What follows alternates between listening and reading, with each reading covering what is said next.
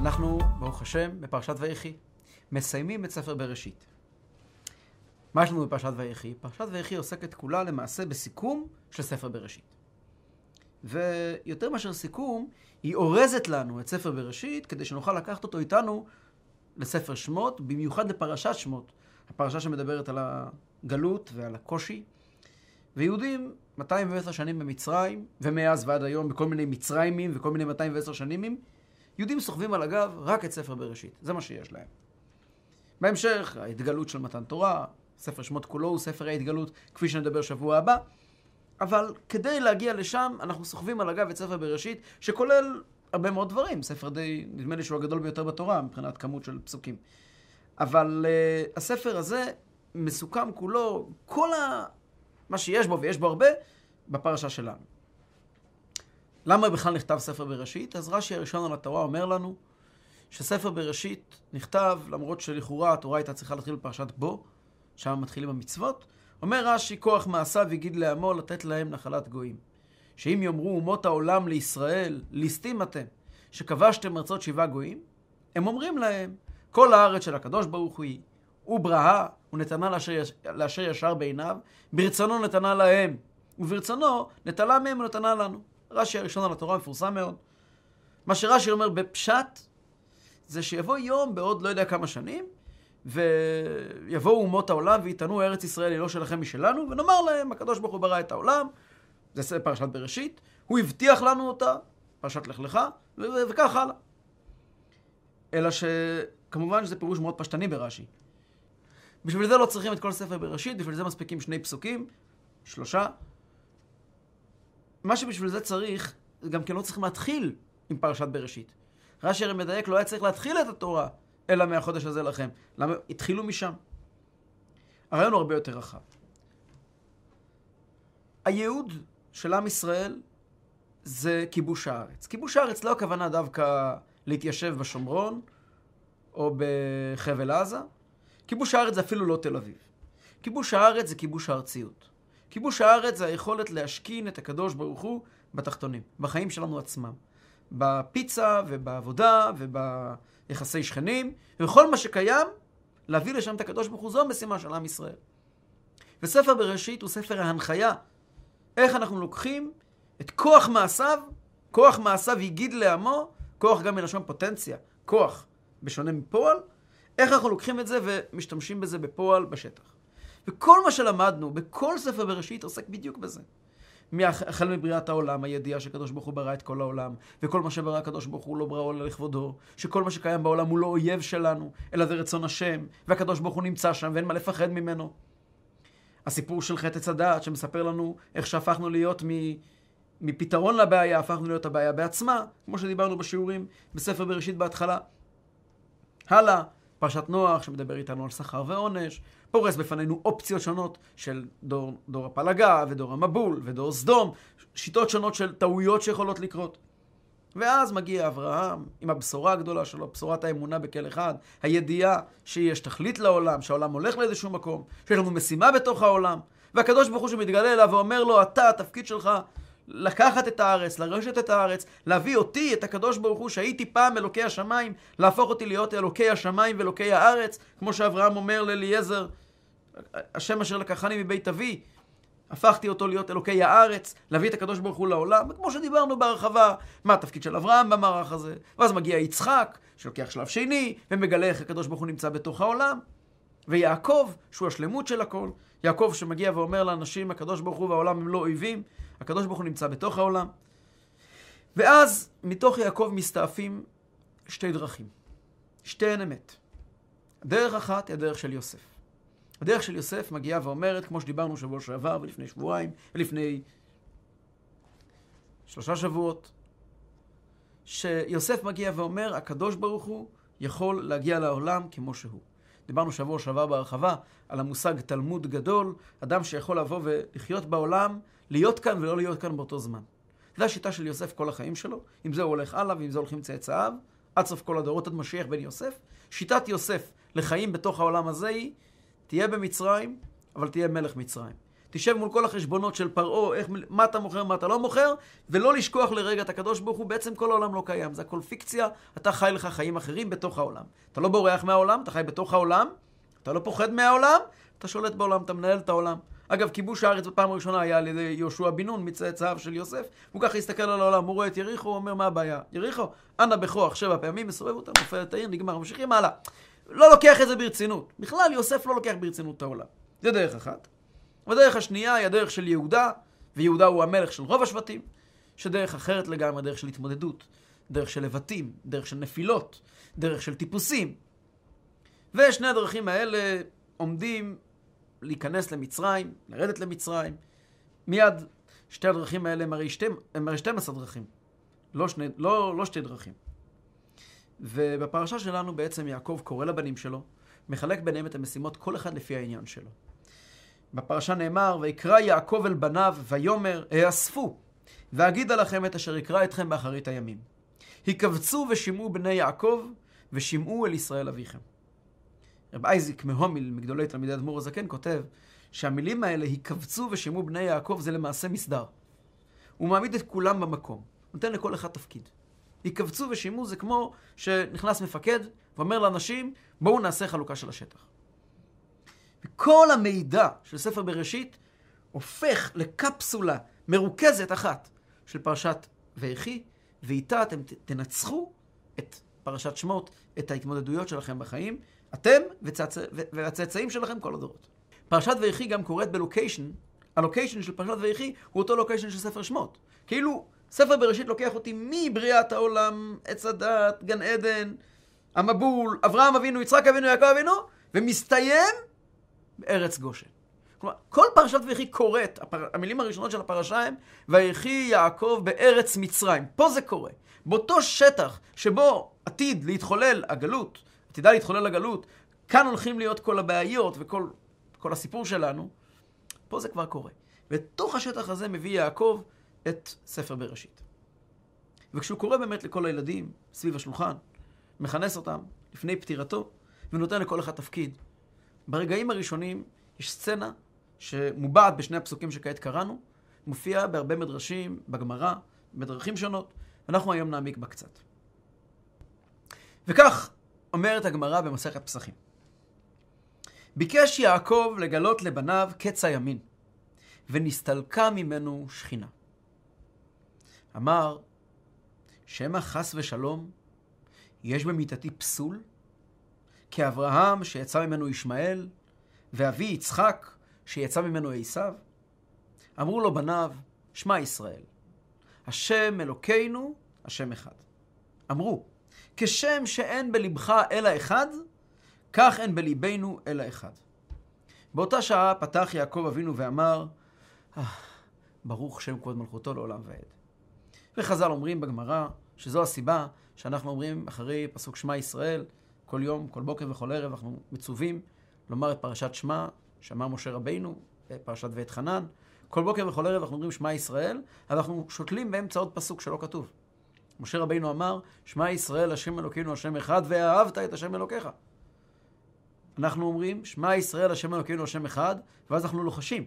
ברוך שם כבוד מלכותו לעולם ועד, וממשיכים. ואהבת את השם אלוקיך. למה אומרים את הפסוק הזה בלחש? אז כתוב בחז"ל, הרמב"ם מביא את זה להלכה בהלכות קריאת שמע, שהפסוק הזה נכנס מפני כבודו של יעקב אבינו. שכשיעקב אבינו שמע את המילים שמע ישראל, הוא אמר בלחש, ברוך שם כבוד מלכותו לעולם ועד. למה לא אומרים את זה בקול? מפני כבודו של משה רבינו. משה רבינו לא אמר את זה. מה קורה פה? מה זה השמע ישראל הזה? מה זה הברוך שם הזה? למה, למה הוא ביקש לגלות את הקץ? למה נסתכל ממנו שכינה? מה הדאגה שלו? מה, מה, מה הסיפור?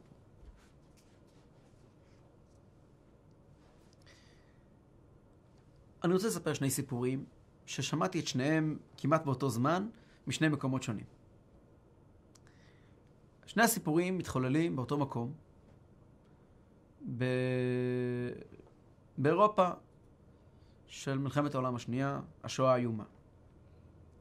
הסיפור הראשון הוא סיפור על הצדיק, רב... הרבי מקלויזנבורג, רבי קוסיאל יהודו, אלברשטם, הרבי הגדול של קלויזנבורג, ששיקל בשואה 11 ילדים, אישה ו-11 ילדים. עלה אחר כך לארץ, הגיע אחר כך הברית, אחר כך הגיע לארץ, הקים את קריית צאנזה מפוארת בנתניה, והרבה חילים, הקים מלכות מפוארת. הרבי מקלויזנבורג, שעבר את כל התופת, ושילם את המחיר הכי כבד שיש בעולם. הוא איבד 11 ילדים, נדמה לי שאת הבן הבכור שלו, יורש העצר, הוא איבד אחרי השחרור. אחרי ששחררו, הוא היה ב... לא זוכר באיזה מחנה ברגע זה, אולי אני אזכר עוד, רגע. ביום ששחררו, יום אחרי זה, הבן שלו נפטר מ... הוא לא אכל טוב, היה הרי בזמן השחרור נתנו להם אה, אוכל אמריקאים. הביאו להם שוקולדים, הביאו להם אה, הרבה אוכל, הוא, הוא נפטר בין אלה שנפטרו בזמן השחרור. איך בדיוק, אני, אל תתפסו אותי על המילה, אני לא, לא עשיתי שיעורי בית, מה בדיוק היה הסיפור מה... אבל הוא איבד את הבן שלו ממש בסוף. הוא היה שבור ורצוץ, וסביבו היו מאות פליטים. הם מספרים שבשבת הראשונה, אחרי השחרור, האמריקאים עשו להם סעודת שבת. והוא נעמד וחיזק את כולם, ונתן לכולם כוחות להתמודד ולהמשיך הלאה, ולקום מהאפר, ולהתחיל מההתחלה. ומספרים שבזמן שהוא עשה את הקידוש, יש את הנוסח שנוהגים יהודים לומר לפני הקידוש, לקדוש ברוך הוא, אומרים, הצעתי מיתתי והדלקתי נרותיי לכבוד השבת. צעק לקדוש ברוך הוא, ריבונו של עולם, הדלקת מיתתי ושרפת נרותיי. הגיע בטענות כלפי מעלה, כמו שצדיקים תמיד ידעו לעשות. אבל יום אחד הלך איזה חסיד באיזשהו מקום באירופה, ומצא יהודי, יהודי מבוגר, שמספר לו, שואל אותו, אתה מדבר יידיש? הוא אומר, אני לא מדבר יידיש. אתה מדבר, אתה יודע איזשהו משהו מיהדות? הוא אומר, אני יהודי, אבל אני לא יודע שום דבר על יהדות. מה אתה יודע בכל זאת? אולי משהו? אומר, יש פסוק אחד מהתנ"ך שאני יודע. מה הפסוק שאתה יודע? אומר אותו יהודי, יש פסוק שאומר, וככה יהודי פתאום התחיל לצעוק, תחת אשר לא עבדת את השם אלוקיך בשמחה ובטוב לבב. איפה אתה מכיר את הפסוק הזה? דווקא הפסוק הזה מכל התורה. שמע ישראל השם אלוקיך? לא, לא מכיר. תורה ציווה לנו משה? לא מכיר. מה אתה מכיר? רק פסוק אחד. תחת אשר לא עבדת את השם אלוקיך בשמחה. איך הגעת לפסוק הזה? אז הוא מספר שבמחנה העבודה היה להם תפקיד לסחוב uh, בולי עץ. לסחוב אותם מנקודה אחת לנקודה שנייה. והנוגסים אצים רצים לאמור כלו מעשיכם דבר יום ביומו. הוא אומר, ואני הייתי אדם בריא יחסית לאחרים, וסחבתי וסחבתי. ולידי עומד איזה יהודי צנום, רבע בן אדם. הוא סוחב באותם כוחות, הוא ממש לוקח את אותם עצים ורץ לידי, ולא הבנתי מאיפה יש לו כוח. ואני שומע אותו אומר לעצמו עוד הפעם, תחת אשר לא עבדת השם אלוקיך בשמחה, תחת אשר לא עבדת השם אלוקיך בשמחה, עוד הפעם ועוד הפעם, ועם הכוחות האלה הוא עושה. חזרתי למחנה, ראיתי שהיהודי הזה בערב, מתיישבים סביבו אנשים, הוא מדבר איתם. שאלתי, מי זה? אמרו לי, אה, זה הרב של קלויזנבורג. הוא מספר איך שהקלויזנבורג הרב עבד עבודת פרך במצרים. אבל הוא עמד מעל כל זה. הוא הצליח לראות בקול את ההתממשות של הפסוקים הנוראים בפרשת כי תבוא, של הקללה. תחת אשר לא עבדת את השם אלוקיך בשמחה. הוא ראה, הוא ראה, הוא לא ראה נאצים, הוא לא ראה משרפות, הוא ראה פסוקים מהתורה, זה מה שהוא ראה. זה צדיק. זה סיפור אחד. נחזור אליו עוד מעט. יש סיפור אחר, שקורה בערך באותו זמן. סיפור השני שמעתי, קיבלתי אותו בקובץ וידאו קטן בוואטסאפ לפני, בערך באותו זמן ששמעתי את הסיפור הזה. יושב יהודי באמריקה, שמוישלה, מספר סיפור אישי שקרה איתו. היהודי הזה מספר, יהודי מאוד מעניין, יש לו יידיש ככה עסיסית. הוא מספר שהוא היה גר בעיר חוסט. חוסט זה נדמה לי עיירה משהו, עיר במערב אוקראינה היום, נדמה לי. יום אחד התפשטה שמועה בעיר שהרבה ממונקאץ', בורחול רבינוביץ', שלנו יש קשר איתו, הוא היה אחר כך רב בחולון. אה, הגיע, הוא נמצא בתחנת רכבת, הוא קיבל את ה... איכשהו הצליחו להבריח אותו ממונקאץ', מזמן המלחמה הקשה, והוא בדרך לברוח. וכעת יש לרכבת עצירה של כמה שעות, והוא נמצא בחוסט. מוישלה מספר שהרב של העיר קרא למוישלה הזה, אומר, הרב קרא לי, ולקח אותי אליו הביתה, הוציא מהספרייה חוק לישראל, לקח סכין, חתך את, הקר... את הכריכה של אחד הספרים, והוציא מתוך הכריכה שטר של 100 דולר. עכשיו, מה השווי של 100 דולר אז, בזמן המלחמה, זה, זה, זה, אי אפשר לדמיין על מה מדובר. זה סכום כסף אדיר. הוא אומר לו, קח את המאה דולר האלה, תרוץ בבקשה לתחנת הרכבת, שם נמצא הרבה ממוקאץ'. תן לו את המאה דולר, זה יכול לעזור לו בהמשך אה, נתיב הבריחה שלו. אמרתי לו, רבה, זה שבס. אסור לטלטל. מוקצה. להוציא מוקצה ברשות היחיד לרשות הרבים, זה איסור דאורייתא. אומר, נתן לי סטירה קלה ואומר לי, מה אתה מבלבל את המוח, שבס? לך תעשה מה שאומרים לך. אומר, תפסתי את המאה דולר, רצתי כמובן, הלכתי לתחנת רכבת, ופגשתי את הרבי ממוקאץ'. הבאתי לו את המאה דולר, הוא הודה לי בחום, והיה זמן עד שהרכבת יוצאת. אז ישבתי איתו. והיה לי ככה זמן איכות עם היהודי הפיקח, הייתי מאוד פיקח, יהודי חכם, ושאלתי אותו, אמרתי לו, אני רוצה לשאול משהו. אמר לי, תשאל מוישלה, תשאל. אמרתי לו, רבי, יש לי שאלה. הוא אומר את זה ביידיש המתגלגלת שלו. איז דוס קידש השם? האם זה קידש השם? מה השאלה? השאלה שהציקה להרבה יהודים, ומבחינה הגותית היא מציקה להרבה יהודים עד היום. מבחינה היסטורית, מסע הצלב למשל. הגיעו הצלבנים, יימח שמם וזכרם, הגיעו ל... לעיירות היהודים, לערי היהודים על נהר המיין, שלושת הערים המפורסמות, שפירא, פרמייזה, מגנצה. והעמידו את כולם מול ברירה של חיים או שמד. והיהודים בחרו במה שבחרו, כפי שכולנו יודעים את הסיפורים הנוראים. עד היום אנחנו מזכירים את שמם בסילודין. פה אף אחד לא הגיע ושאל אותנו, אתם מעוניינים להישאר יהודים? אתם מעוניינים לבחור ביהדות שלכם? ישב היטלר, ישבו הבכירים של תוכנית הפתרון הסופי, והחליטו עבורנו מי הוא יהודי, מהו יהודי, מה עושים לו. אף אחד לא שאל אותנו. אז האם אפשר לומר שאדם שנהרג, אחד אחרי השני, אנשים נהרגים כל מסביב, האם, הם, האם זה קידוש השם? האם הם בחרו בזה? זו מצוות קידוש השם? הרבי החכם ממונקה שהסתכל עליי בעיניים הטובות שלו ואמר, מוישלה, nicht קידוש השם. מוישלה זה לא קידוש השם. זה זעננתה כמקדשי השם. הם באמת מקדשי השם. יהודי שנהרג בגלל שהוא יהודי, הוא מקדש השם. האם זאת מצוות קידוש השם? לא. אבל אתה יודע מה זה קידוש השם מוישלה? אני אגיד לך מה זה קידוש השם. יום אחד, כל זה יסתיים. יום אחד, כל זה יסתיים, ואנחנו נהיה אחרי זה. אינני יודע אם אני אשרוד, אם אני אזכה לאותו יום, אני מתפלל לקדוש ברוך הוא שכן.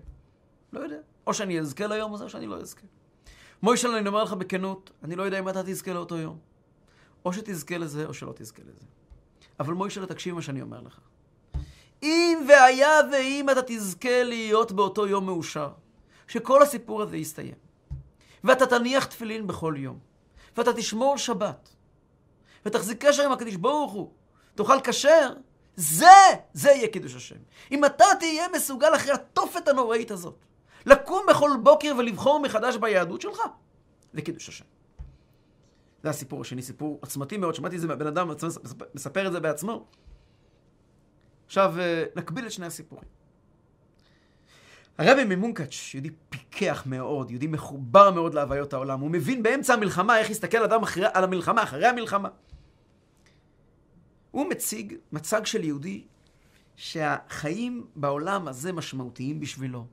שמה שהוא רואה מסביב זה הדבר הכי הפוך מגילוי שכינה. יהודי שעובר את השואה רואה ברחוב הסתר פנים, ואנוכי אסתר אסתיר פניי ביום ההוא, לא רואה את הקדוש ברוך הוא, יש לו את כל הסיבות שבעולם לקום ולומר אני כועס, אני מורד, אני לא מעוניין להמשיך הלאה. והרבי מונקאץ' מבין את זה טוב מאוד. והוא אומר לו, תדע לך, קידוש השם יהיה אם אתה תהיה מסוגל. לקום, אם, אם אתה לא תהיה מסוגל יום אחרי זה לקום ולהניח תפילין, אין לי טענות אליך. אין לי טענות, אומר מראש, אין לי טענות לאנשים שיעזבו את היהדות. אין לי טענות לאנשים שיקימו אה, אה, קיבוצים ויגזרו פאות לילדים שמגיעים מאירופה. אין לי שום טענות אליהם, מה אתה רוצה מהם? הרגע עברו את השואה האיומה, מה אתה רוצה מהחיים שלהם? אם אתה תהיה מסוגל, למרות כל זאת, לזכור את הקדוש ברוך הוא וזאת תהיה לך מלחמה יומיומית, זה יהיה קידוש השם. תפיסת עולם אחת. הרבה מקלויזנבורג, יהודי מרומם, צדיק. יהודי כזה, הוא לא רואה שאלות, הוא לא רואה סתירה, הוא רואה פסוקים של תורה, זה מה שהוא רואה. שני הטיפוסים האלה, זה שני אבות הטיפוס שטניה מדבר עליהם כל הזמן. בקדוש ברוך הוא הוריד לעולם הזה שני, שני סוגי נשמות. יש צדיקים, ויש מה שנקרא ברת הרשעים, בינונים. בינוני זה יהודי שיש לו לבטים, שיש לו קושי, שהחיים כן משמעותיים בשבילו. הצדיק הוא אדם שאין לו שום קושי. הצדיק זה יוסף הצדיק. דיברנו בשיר, בשיעורים הקודמים, לא כל אחד הוא יוסף הצדיק. יוסף הצדיק הוא בן אדם שויבוא הביתה לעשות מלאכתו, אומר אונקלוס, לכסות חשבונות, מסבירים, מסבר בחסידות, הוא עשה חשבונות של ארץ וחשבונות של שמיים באותו עת. כשהוא חשב על כמה תבואה מעבירים מכאן לכמה תבואה מעבירים משם, באותו זמן הוא גם עסק בייחוד השם בדברים הכי עליונים שיש. זה יוסף הצדיק. יעקב אבינו הוא אדם שיכול להסתובב בצאן לבן ולפצל אה, את המקלות הלבנים. כתוב בזוהר שבזה הוא המשיך לעולם הזה ייחודים עליונים של הולכת תפילין. זה צדיק. אבל בני יעקב הם לא צדיקים. שוב, הם ודאי היו צדיקים ביחס אלינו, אבל הם סימבול של לא צדיקים, של אנשים שירדו למצרים, שמתמודדים עם החיים ברמה הכי פשוטה שלהם. אנשים שעבורם נוגס מצרי שלוקח ילד וזורק אותו למאכל התנינים ביאור, זו סתירה לקדוש ברוך הוא. אנשים שבשבילם ההיאבקות היומיומית להביא לחם הביתה ולהביא חלב הביתה, זה סתירה לכל מה שקדוש. אנשים שהולכים להיכנס לספר שמות בפחד גדול, בחרדה גדולה, והקדוש ברוך הוא יעזור שהם יוכלו לצאת משם. וכאן קורא יעקב לבנים שלו. הוא אומר להם, אני רוצה לתת לכם משהו. אני רוצה לתת לכם מתנה. אני רוצה לתת לכם מתנה זוג משקפיים. אני רוצה לתת לכם את המבט שלי על מצרים. הוא רוצה לתת להם את קץ הימין. הוא רוצה להראות להם עולם של גאולה. עולם שבו, כתפיסת העולם של יעקב, העולם והקדוש ברוך הוא אינם אויבים, להפך. בעולם כזה, עולם שבו יכול אדם לעמוד ולצחוק מהמצרים, לצחוק מהעולם, לבוז לכל מה שקורה מסביב, לראות בהכל התגשמות של ברית בין הבתרים. לא יותר מזה. ונסתלקה ממנו שכינה. מה זה נסתלקה ממנו שכינה? מסביר הרבי בלקוטי שיחות.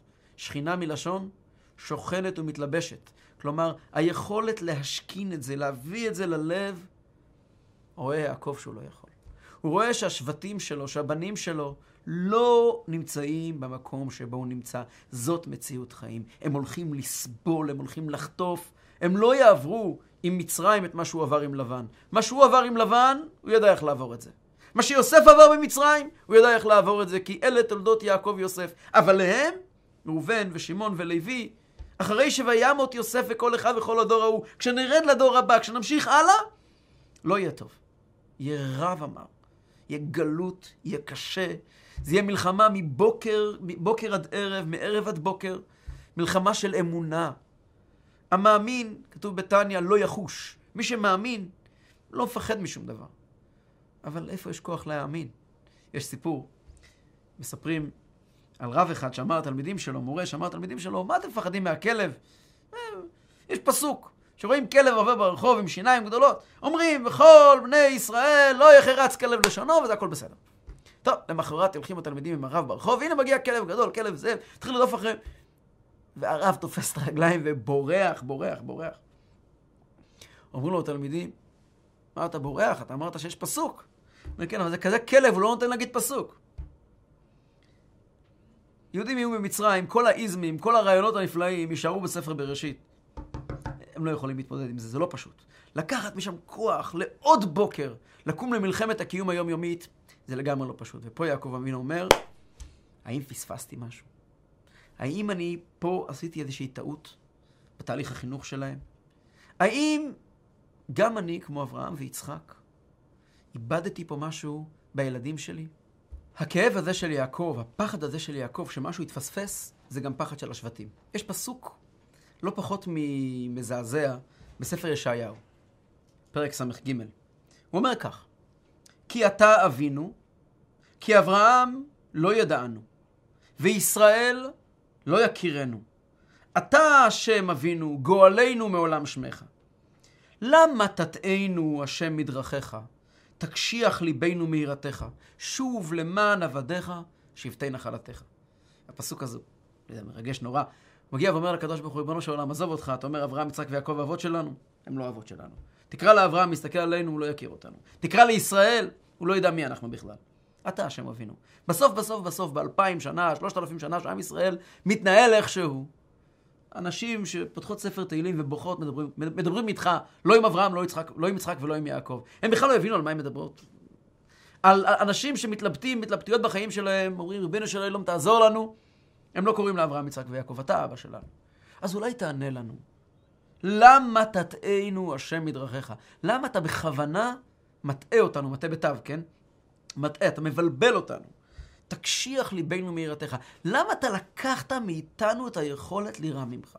תקשיח, איזה מילים. תקשיח ליבנו מיראתך. אתה, אתה בכוח, בכוח רוצה שניפול. בכוח רוצה שלא נתקרב. למה? מוסבר בחסידות, מסביר הרבי האמצעי, בקיצור אצל אדמו"ר הזקן, אבל הרבי האמצעי ככה מרחיב בזה יותר כדרכו.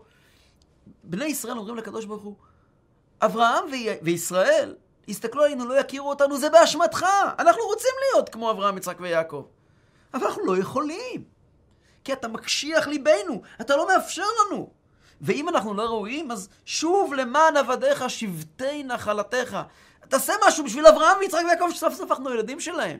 אנחנו שבטי נחלתך. מה זה שבטי נחלתך? פירוש המילה שבט זה ענף. אנחנו ענפים של אברהם, יצחק ויעקב. נכון שאברהם, יצחק ויעקב הם אברהם, יצחק ויעקב, תפיסת העולם שלהם היא תפיסת עולם שאומרת אין עולם, יש רק הקדוש ברוך הוא, כמו שסיפרנו על הרבי מקלויזנבורג. אבל אנחנו השבטים, כמו הסיפור על מוישלה, אנחנו השבטים, אנחנו הענפים הרכים, גם קשורים לאילן הזה. למה אנחנו כל כך רחוקים? וכשיעקב מסתכל על הילדים שלו ורוצה לגלות להם את הקץ, ורוצה לתת להם את נקודת המבט שלו, נקודת מבט של אין עוד מלבדו, והוא רואה שהוא לא יכול, הלב שלו נשבר. והשבטים מרימים עיניים ומסתכלים עליו ואומרים לו, אבא, שמע ישראל, אדוני אלוהינו, אדוני אחד. כשם שאין בלבך אלא אחד, כך אין בליבנו אלא אחד. יש הבדל גדול בינינו. תהום פעורה בין תפיסת העולם שלך לתפיסת העולם שלנו. אתה חי בעולם של השם אלוקינו, השם אחד. אתה חי בעולם שאין שום דבר חוץ מהקדוש ברוך הוא. אנחנו חיים בעולם אחר. אנחנו חיים בעולם שבו יש עוד דברים חוץ מהקדוש ברוך הוא. בעולם שלנו יש גם צורך להביא הביתה לחם ואוכל. בעולם שלנו יש גם בעיות בריאות. בעולם שלנו יש גם מצרים. בעולם שלנו יש גם המון המון דברים. אבל תדע לך, אבא, עמוק בלב שלנו, יש לנו בדיוק כמוך. מה הכוונה? אחד המקומות, בעל התניא מתייחס לזה, מתייחס לזה בכמה מקומות לשאלה הזאת. אחד המקומות הוא, מסב... הוא מתייחס לזה באמצעות, הוא רומז לדרמה גדולה שהתחוללה בחייו של בעל התניא עצמו. ופה אנחנו, פרק היסטוריה. הבעל שם טוב, שהגיע לעולם, פעל למעשה בשני חיצים. היה כאילו שני בעל שם טוב. בראש אחד, הבעל שם טוב כינס סביבו את האנשים הכי גדולים שיכולים להיות. הוא, הוא לקח אנשים שהיו כולם צדיקים, הוא לקח את רבי יעקב יוסף מפולנה, ואת רבי פנחס מקוריץ, ואת רבי נחום מצ'רנוביל, ואת רבי... את המגיד ממזריץ', ועוד ועוד גדולי עולם, ענקים, שאין לנו בכלל יכולת הזכות שלנו להזכיר את השם שלהם על דל שפתנו, צריכים להגיד לקדוש ברוך הוא תודה, שמותר לנו לומר את השמות האלה. ואיתם הוא דיבר מה שהוא דיבר איתם. מה שהוא דיבר איתם, הוא לא דיבר עם הרבים. והם כתבו את זה בספרים שלהם. כל אחד כתב, בעיקר רבי יעקב יוסף מולנה, כתב בקיצור דברים שהוא שמע מהבעל שם טוב. זה היה בעל שם טוב אחד. בעל שם טוב השני פנה לכל העם. פנה לעם שבשדות. הגיע לכל יהודי, ריפא חולים, פקד עקרות, פשוט דיבר עם אנשים ברמה הכי הכי פשוטה, הכי בסיסית. וזה לא היה אותו דבר, לכאורה. מה הבעל שם טוב דיבר עם כל התלמידים הגדולים שלו? מה, מה הוא אומר להם שם? הדברים כונסו בספרים, יש ספר מפורסם כתר שם טוב שמכנס את הדברים שהבעל שם טוב אמר להם. אם אנחנו נתמצת את מה שהבעל שם טוב אמר להם, הוא לימד אותם את הסוד הגדול של אין עוד מלבדו. הוא לימד אותם את הסוד הגדול שיש רק הקדוש ברוך הוא בעולם, והכל זה הקדוש ברוך הוא, והקדוש ברוך הוא זה הכל. ככה הבעל שם טוב לימד. הכל זה אלוקות ואלוקות זה הכל. הבעל שם טוב לימד אותם, שאפילו בשיחה בין איוון וסטפן ברחוב, שמדברים ביניהם ברחוב על מי ניצח בכדורגל, זה הקדוש ברוך הוא מדבר. ואם אנחנו נדע להקשיב לזה, הקדוש ברוך הוא מדבר. אפילו אם נופלת לך מחשבה זרה בראש, מחשבה שלא צריכים לחשוב, זה גם הקדוש ברוך הוא, ויש בפנים קדושה ורק צריך לדעת איך להוציא אותה. אין דבר שהוא לא הקדוש ברוך הוא לימד הבעל שם לתלמידים הגדולים שלו. הוא הסביר להם את זה על פי הקבלה, והוא לימד אותם איך להשתמש בזה, לראות עולם אחר, לקנות את הזוג משקפיים של יעקב אבינו, מה שנקרא בחסידות ייחודה הילאה, ייחוד עליון, להסתכל על כל העולם במבט של מלמעלה למטה. עם המון העם הבעל שם טוב דיבר ככה. אדם רגיל ברחוב לא יכול לחיות ככה. הוא לא יכול לחיות ככה. אדם רגיל צריך לדעת שהוא צריך לקום בבוקר ולהניח תפילין ולהתפלל וללכת לעבודה ולה, ולשמור תורה מצוות ול, ול, ול, ולנהוג ביושר. הוא חייב לזכור שיש משהו מעל. אז בשביל זה מגיע בעל שם טוב ומראה לו פה נס, ושם מופת, תמיד היה בעל שם טוב, וככה הם מזכירים לו שהעולם הזה זה לא רק מה שאתה רואה, יש מעבר. אבל מעבר, זה, מעבר לזה אי אפשר לתת לבן אדם רגיל. והבעל שם טוב הצליח מאוד בשני התחומים. הוא העמיד תלמידים קדושי עליון, ענקיים שאין כמוהם, ולהמוני העם הוא פנה בצורה הכי רחבה שיש. עבר דור, עברו שתי דורות, והמגיד ממזריץ', גדול תלמידי הבעל שם טוב, ממשיך דרכו, חילק, כמו יעקב אבינו לפני פטירתו, את התפקידים בין כל הבנים, גם הוא חילק תפקידים בין כל הבנים, הבנים הרוחניים, וכל רוב תלמידי המגיד ממזריץ' קיבלו דרך אחת, ואדמו"ר הזקן, בעל התניא, קיבל דרך אחרת. ובאיזשהו מקום נוצרה מחלוקת או תפיסת עולם שונה בין, הבעל, בין אדמו"ר הזקן לבין חלק מהחברים שלו. תפיסת העולם של חברים של אדמו"ר הזקן הייתה רעיונות של הבעל שם טוב כפי שהם, לבוא ולומר לבן אדם ברחוב, אין עולם, הכל בלוף, תן בעיטה לכל השקר הזה, אי אפשר. אי אפשר. מה אני יכול לעשות לו כן? אני כן יכול לחיות ככה. אם אני יכול לחיות ככה, אני יכול להעניק לו מזמן לזמן פירורים מהתפיסה שלי. כשהוא יראה איך שאני עושה לו נס או מופת, הוא יראה שהמציאות הקשוחה של העולם תיסדק אצלו, הוא יפחד פחות מהפריץ. הוא יקבל איזשהו כוח להתמודד עם האתגר שלו היום. האם אני באמת אשנה אותו? לא בטוח, אבל קצת, קצת, קצת, עוד קצת ועוד קצת, אני אתן לו נשימה, אני אתן לו איכשהו דרך להתרומם מעל, מעל, מעל, מעל הכאן ועכשיו. אני גם אומר לו משפט יפה על פרשת שבוע. אני אגיד לו איזה רעיון מבריק, איזה ראשי תיבות, איזה גימטריה, שתרומם אותו. אני אלמד אותו שהקדוש ברוך הוא אוהב אותו. אני אלמד אותו המון המון דברים חשובים שהבעל שם טוב לימד, אבל את הבשר אני לא יכול לתת לו, כי הוא לא שם. בעל התניא הגיע ואמר אמירה מאוד רדיקלית. הבעל שם טוב רלוונטי לכולם. איך זה יכול להיות? אתה יכול לקחת בן אדם ברחוב ולומר לו, אתה שומע בטלוויזיה, דיברו שיונייטד מנצ'סטר ניצחה את אני יודע את מי, וזה הקדוש ברוך הוא. זה, אתה יכול להגיד, לבן אדם ברחוב, מחר הוא ילך לשם. זה מה שיעניין אותו יותר, מצליחים תורה ומצוות. הדברים האלה אי אפשר לתת אותם לכל אחד. אומר בעלת העניין, לא, לא, לא, לא, אני אכתוב ספר מיוחד. ולספר הזה אני אקרא ספר של בינונים. ספר שמיועד למי לא צדיק. ובספר הזה אני אלמד את האנשים הרגילים איך לקחת את הרעיונות של הבעל שם טוב ולהשתמש בהם בחיים שלהם. הספר תניא באמת מתחיל בהרבה הסתייגויות, מה מותר ומה אסור, והוא כותב בפירוש, יש דברים שנאמרו רק לצדיקים ולא מתאימים לכל אחד. אבל הליבה של הספר מגיעה ואומרת, יהודי, אתה יכול להתבונן, לחשוב, להבין, ללמוד את המושג של אחדות השם, כמו שהבעל שם טוב לימד. לדעת בהבנה. לחיות אתה לא יכול לחיות ככה.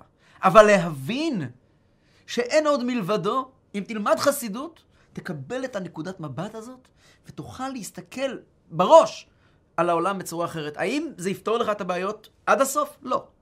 אבל אתה תהיה בעצמך מקור כוח, אתה לא תצטרך לשאוב כוח ממקומות אחרים. לא תצטרך לנסוע לצדיק שקיים או לא קיים באזור שלך. אתה בעצמך תהיה הצדיק של עצמך. המוח שלך יהיה הצדיק של הלב שלך שהוא הרשע. והרשע, הבינוני. ואתה באמצעות עבודה עם עצמך תוכל לשאוב מהמוח כל הזמן השראה לחיים אה, מרוממים, מר, מרוממים, למרות שאתה לא באמת שם. זה הרעיון של ספר התניא, וזה גם בעצם הרעיון שבעל התניא שותל בתוך המילים של יעקב אבינו. כשאומרים השבטים ליעקב אבינו, כשם שן בלבך אל האחד, אתה חי באמת ב-level אחר, אתה צדיק. אתה צדיק. אנחנו לא. אבל כשם שן בלבך אל האחד, אנחנו יכולים לחיות כמו צדיקים טכנית, מעשית. מחשבה, דיבור ומעשה. מה אנחנו עושים, מה אנחנו מדברים, מה אנחנו חושבים, אנחנו יכולים לעשות הכל כדי שזה יהיה כרצון השם. האם הלב שלנו עד הסוף שם? לא. אבל עמוק בתוך הלב, אם אנחנו מחוברים לרעיון, אנחנו יכולים לקחת את זה אלינו. והרבי אומר, נותן לנו מתנה באחת השיחות, הרבי אומר שכשיעקב רצה לגלות את הקץ, הוא הצליח קצת. איך הוא הצליח קצת?